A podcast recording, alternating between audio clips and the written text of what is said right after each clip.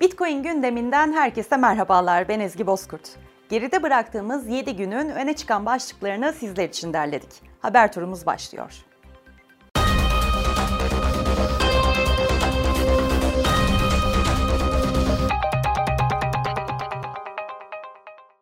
Ukrayna Devlet Başkanı Zelenski, Şubat ayında mecliste kabul edilen Sanal Varlıklar Yasası'nı imzaladı.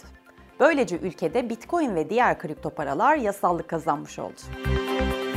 Hindistan Merkez Bankası şu an için kripto paraları yasallaştırmak gibi bir planın olmadığını duyurdu. Merkez Bankası kripto paralara izin verilmesinin para sisteminin çökmesine yol açacağını savundu. PayPal kurucularından Peter Thiel, Bitcoin ile ilgili pişmanlığını dile getirdi. Thiel, "Son on yıldaki en büyük hatam çok geç ve çok az sayıda Bitcoin almaktı. iki bin on ve iki bin on bir yıllarında radarımdaydı ancak Bitcoin'in gerçek değerini göremeyecek durumdaydım" dedi. Malezya'da İletişim ve Multimedya Bakanlığı'ndan kripto paralara dair önemli açıklamalar geldi. Bakan yardımcısı, hükümetin kripto paraların ödemelerde kullanımına izin vermesini ve gençliğin bu endüstriye katılımını artırmasını umuyoruz dedi. Yatırım Bankası Goldman Sachs, A B D'de tezgah üstü Bitcoin işlemi gerçekleştiren ilk büyük banka oldu. Bu konuda destek sağlayan Galaxy Digital'ın C E O'su Michael Novogratz, yapılan işlem yatırım bankalarının kripto para benimsemesinin hangi seviyeye ve olgunluğa geldiğini gösteriyor şeklinde konuştu. A B D'de vergilerin kripto paralarla da ödenmesini sağlamak isteyen eyaletlere bir yenisi daha eklendi.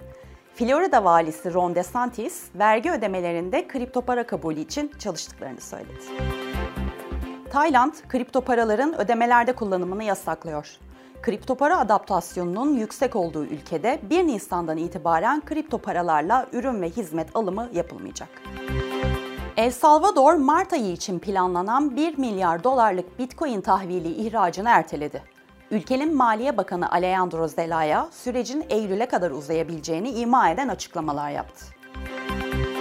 Bitcoin'in El Salvador'a komşu ülke Honduras'ta da resmi para olacağı söylentilerinin ardından Honduras Merkez Bankası bir açıklama yaptı. Açıklamada, "Bitcoin şu an için ülkemizde regüle değildir" denildi. Bitcoin gündeminin bu haftalık sonuna geldik. Bölümlerimizi Satoshi T V YouTube kanalından izleyebilir ya da Satoshi Radyo'dan podcast olarak dinleyebilirsiniz.